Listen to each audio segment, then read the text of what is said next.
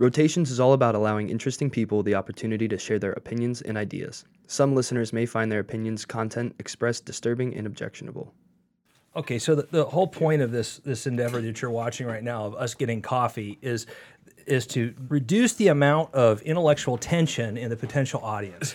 So if they see us drinking coffee and uh, we have uh, lighthearted banter, then no matter how serious the topics get, then it's like, yeah, but they're drinking coffee and they're making fun of each other.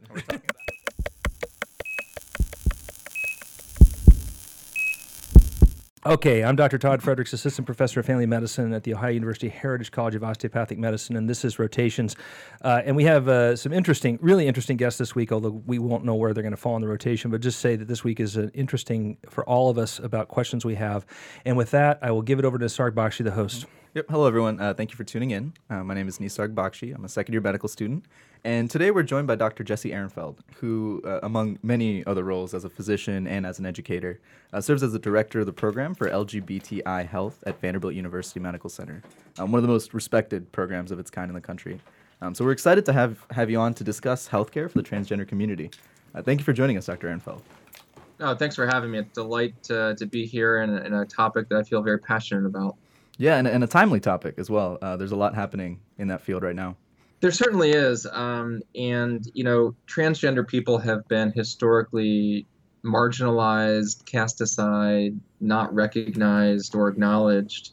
And I think that as a society, um, significant progress has been made in the last five years, although over the last few months, we're sort of at this odd moment, I think, in our country's history um, as sort of the nation's appetite for tolerance seems to have uh, diminished.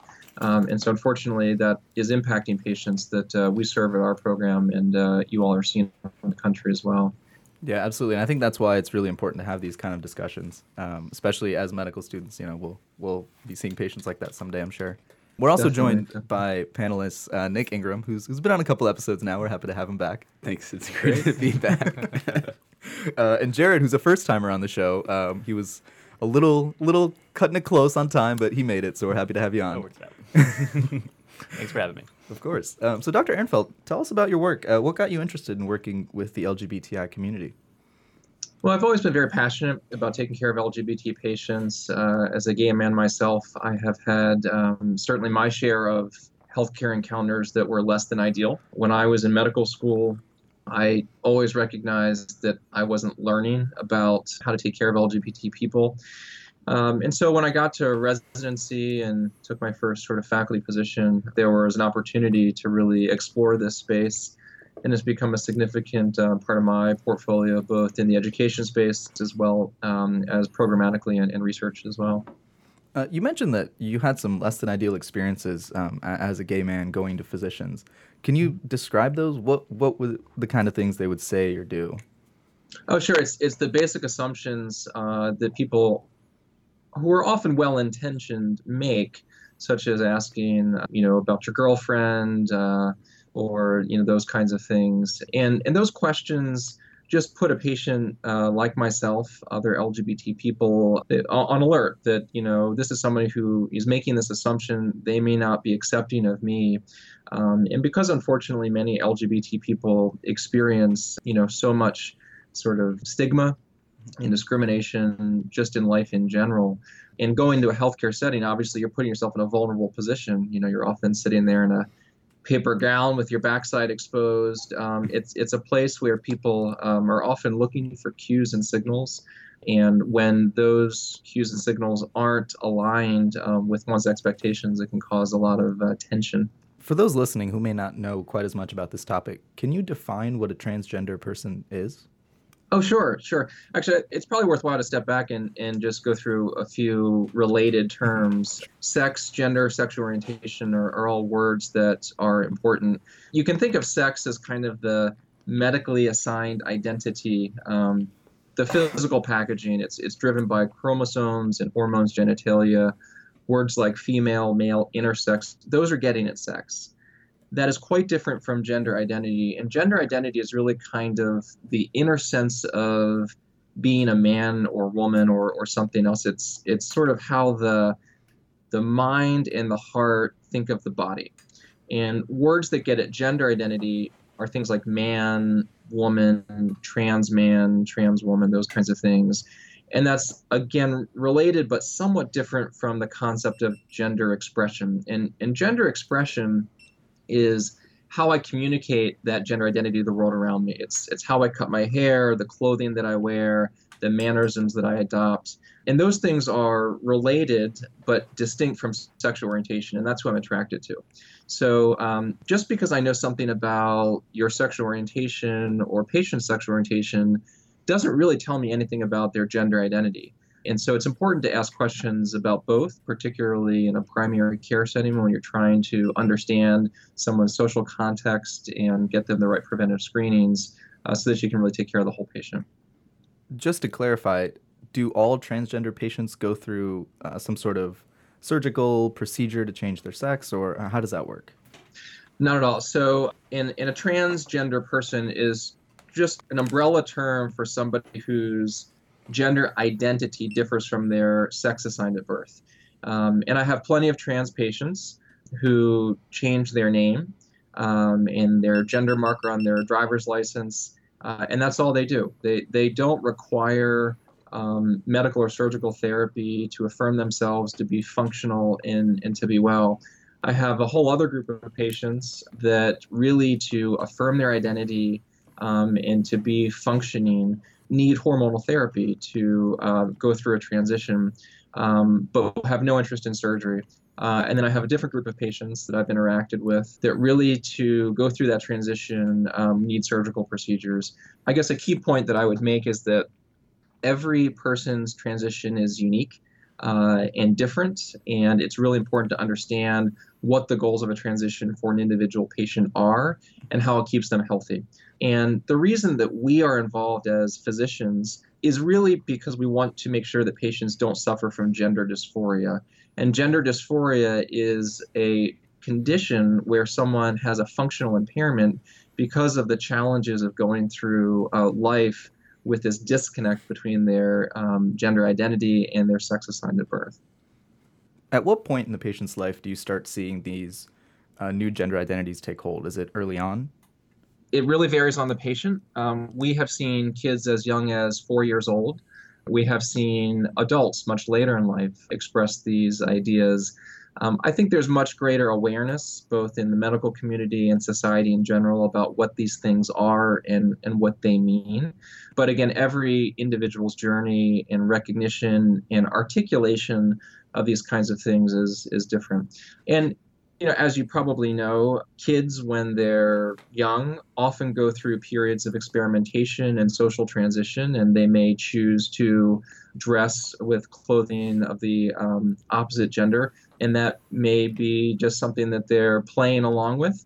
And that's a very different sort of animal than someone who truly identifies as transgender. Um, and a key point that we always emphasize when we're talking about sort of teasing that out is it really takes well-trained multidisciplinary team to do an appropriate assessment and evaluation of a patient, whether they're an adolescent or an adult, um, to make sure that we understand kind of what we're dealing with. Mm-hmm. And as a physician, then, what sorts of questions do you ask your patients um, to see if they are going through this process? Sure, absolutely. It's a great question. So, um, a couple of um, key ideas are are these thoughts persistent? Are they consistent? and are the patients insistent um, that this is really who I am? Um, and if those three things happen repeatedly over time, um, then there's a pretty good chance, more likely, um, that this is a patient who truly has um, uh, the, the concept of being transgender. Sure, and, and we kind of defined a lot of terms really quickly right there. So I wanted to take a quick break and see if the panelists had any questions at this point.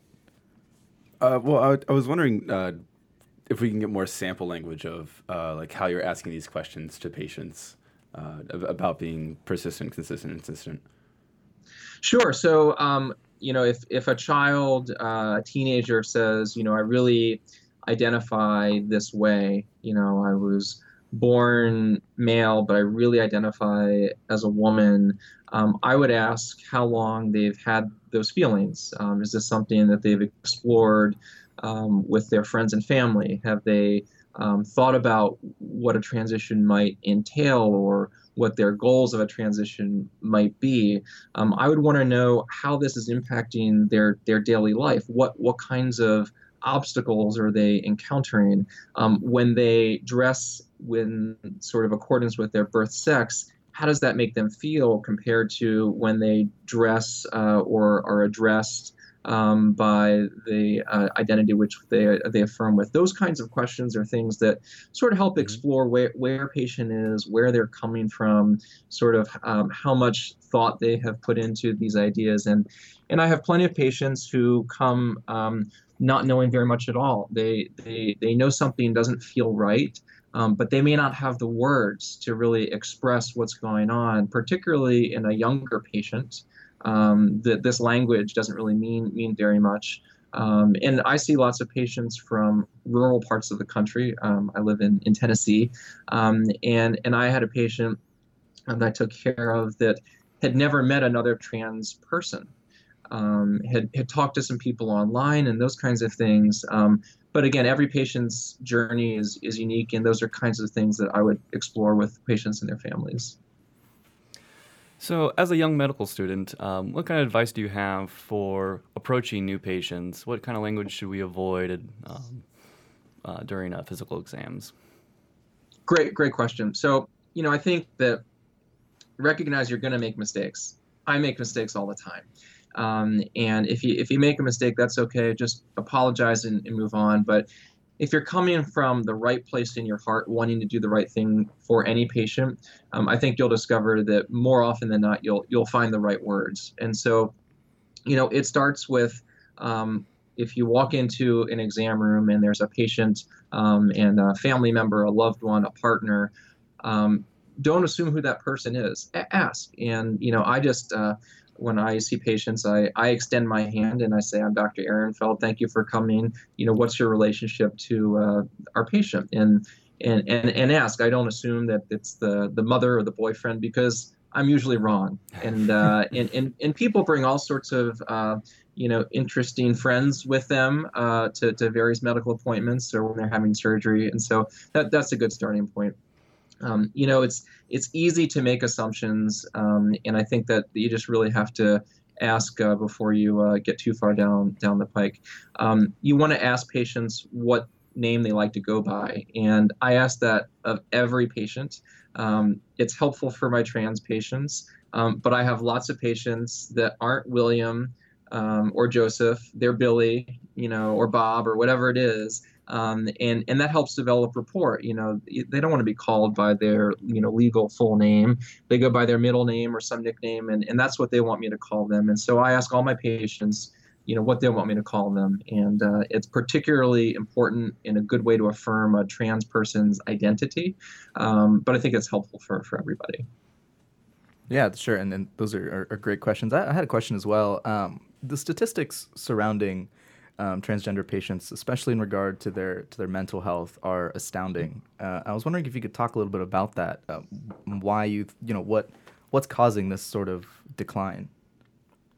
Yeah. So the um, one statistic that's commonly cited, and, and there's some really good data from a 2014 study that came out that demonstrated that roughly um, 40% of trans people who had responded to that survey had reported attempting suicide.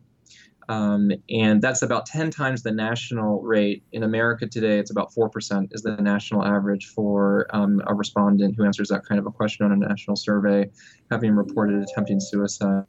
Um, so, why is there that tenfold increase? Well, um, we know that um, trans people continue to be marginalized, stigmatized, and unfortunately experience um, a lot of stress and um, there's this concept of um, kind of minority stress um, that wasn't really um, designed to describe um, what happens with LGBT people or trans people, but it really applies very nicely. and basically, what it sort of says is that when somebody experiences stress in life, you know, it can be internal stress, external stress, that actually then leads to um, medical problems, and, and we see that. When we see higher rates of um, chronic illness and disease um, in marginalized populations that's not actually explained by the biology, right? And so we know that there's a societal impact on what's going on. Um, and it's not hard to imagine if you live in a world where you're rejected by society, um, it's hard to get a job, you get kicked out of school, um, that uh, one might um, turn to thoughts of suicide or, or develop other um, psychiatric um, challenges.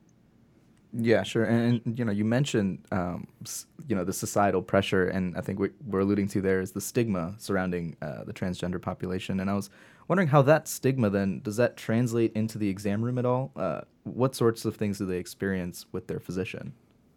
It, it absolutely does. And um, there was a, a, survey in 2012 um, that came out um, that was really, frankly, it was rather shocking. It it it it, it demonstrated that um, trans people are often turned away from medical care. They're often um, people use excessive precautions, gowns and gloves when they're not really indicated to perform an exam. Um, that people are mistreated, um, and uh, and that's that's hard uh, as a professional who's dedicated their life to health um, to sort of grapple with because I know that I would never intend to do that. Um, and uh, I hope that I haven't. Um, but I'm sure that all of us have said the wrong thing uh, or given off some signal that has contributed to that in some way. And I think, you know, what's great about, you know, this opportunity to speak to you all today um, is that having some awareness of what that experience is like for a trans person or any other underrepresented group when they come into uh, the medical environment um, can be as we try to sort of make those things better. Yeah, well, you know what's what's so crazy to me about that, especially is well, as of recording this podcast, the ACA hasn't been repealed, and you know, with that in place, um, there's a non-discrimination clause that specifically states that transgender patients cannot be turned away. Um, how do these physicians that you're talking about, how do they get around that? That's you know a federal regulation. Uh, it's a great question. So, unfortunately, the, the status of the um, non discrimination language in the Affordable Care Act um, is uh, in flux. Um, Section 1557, um, which is the part of the law, has actually been enjoined, I'm told is the correct legal term. Um, and so that is going through the sort of legal process to sort of sort out whether or not that actually stands. Regardless of what the federal requirements are for coverage of services um, and non discrimination in healthcare settings, um, it's just the right thing to do, right? And, and, and in no facility that I've been a part of um, would ever accept or allow or tolerate discrimination. Um, and uh, as a professional, you know, we all have an obligation to our patients and, and to health. And, you know, if if you ever find yourself in a situation where, for whatever reason, you know in your heart of hearts you can't provide the best care for a patient, and that may be because you don't have the resources, you don't have the expertise, or there may be some other you know deep-seated um, discongruent objection that you have then the right thing to do is to refer that patient to someone else mm-hmm. there is a problem though dr ehrenfeld and you know what it is and that is establishing a relationship in the first place. And so once there's an establishment of relationship there's a duty. And so uh, i think it's you know I'll, I'll use an example because i appreciate your comments so far about the approach to transgender community. That sounds like you have developed a program that is multidisciplinary in nature, and that touches bases with a lot of physicians' concerns, including my own, about I've known transgender patients that have reverted back to their assigned gender uh, or their born gender. And in the back of my mind, I'm thinking if that transition starts too young, have I done harm by administering hormonal therapy, by doing things that ultimately that patient said, that's not what I want in life? And so my preference is if this is, and I would argue it's highly specialized medicine, you're taking someone who has a genetic mm-hmm. assignment and transitioning them to something else. I think that needs a lot of people who are very careful on the behavioral health side as well as the medical physiological side to really counsel that patient and work with them. That's some areas of expertise I don't have. Um, and I think it's and it goes back to the point you just made, where if you're a physician and you don't feel comfortable, I don't know that the assumption among the rest of the society should be that you're discriminating. It may just be, I don't feel mm-hmm. comfortable dealing with this population. I don't know maybe the right words to say. I don't know if I want to establish a relationship and then have a duty when I don't even know where to begin. And, you know, we do this in medicine a lot. Um, bronchitis. Everybody knows that looks at, you know, any kind of medical literature that you don't treat bronchitis, routine bronchitis, with antibiotics. And yet we prescribe millions of prescriptions of this stuff. It demonstrates that, yes, while we have a duty to know about things, we don't as a, as a society of, of physicians in many cases. And so the regulations of EMTALA, and I, I mean, I can tell you stories about treating HIV people in full blown AIDS, and I couldn't get them uh, admitted into an ICU because as soon as it turned out that they were they had AIDS and they had pneumocystis and they were in a mess, the ICU, well, I'm, I'm out. I, I won't be here this week or whatever. Yeah. I don't assume, I, I mean, personally, I can say that guy's a coward, okay? On the other hand, it's not healthy for us as professionals to make that assumption about our colleagues. I'd rather just say, okay, maybe they did have to go out of town. It's just one of those bad days referring out of the ER where I can't find a lot of support. And so these are things that I think it's easy for us, especially as we have deep passions about medical issues, to maybe go down a little bit of a rabbit hole and, and start a non objective assessment of colleagues when going back to your original statements, I think they're really healthy. That that if the tra- if the LGTB community wants to have better acceptance of transgender patients, I think that there may be a, a good argument to say that they need to reach out to the conventional medical minds and say, look, we have very, very rigorous and robust programs by which we assess these patients, we help them through transition, and if you have a concern, call this number. Uh, one final example would be the HIV PEP line at uh, UCSF. I use them all the time for post exposure prophylaxis because I don't know what the current antivirals Yeah. are. It's not part of my practice. And they're awesome. And I want to put a plug in for them because they're available. They don't cost anything to us. The patient can call them anytime.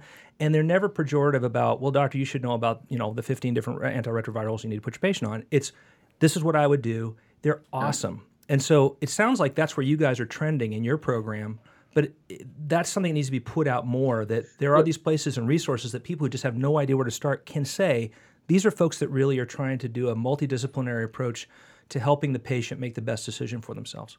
So sorry, I rambled, but No, no, no. I, I, I, uh, I really appreciate the point. W- What I think is an important distinction, and, and maybe this is a good way to frame it, is there's a difference between.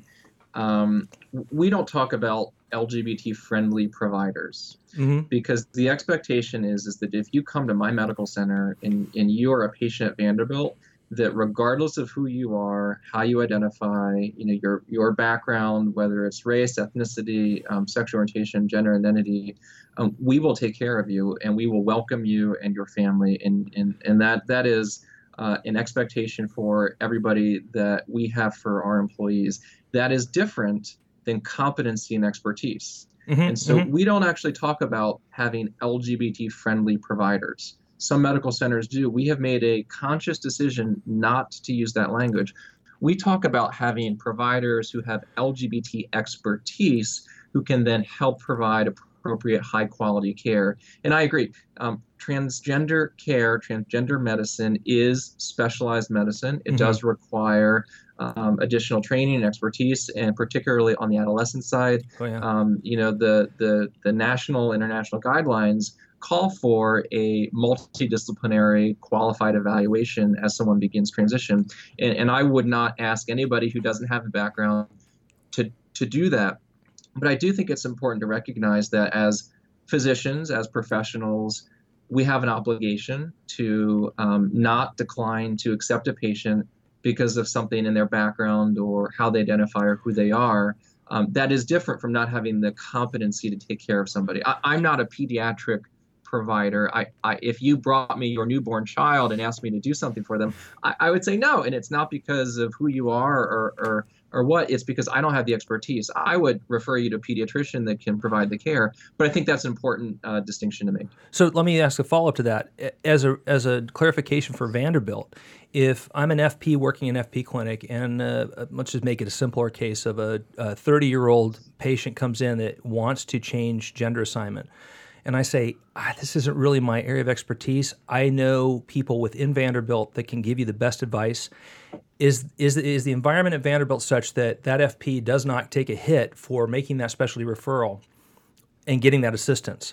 Because what I, what I see from my perspective is there's a lot of name calling. And there's a lot of Yeah. in the more radical sides of this debate where people just assume that if someone is a sexist or a genderist or whatever ism they want to assign to them, when it may be something a little bit more benign of they just don't understand, they don't feel comfortable. Yeah, They're- Do you see what I'm saying? So is that how I do. And- Vanderbilt and, operates? And, you know, as a i i'm an anesthesiologist is, is my background, and, and I obviously work in LGBT health, but but fundamentally I'm a consultant, right? Yeah. And so whenever somebody calls me, if it's at three o'clock in the afternoon or four in the morning, um, they're calling because they need help, and and I don't question their motivation.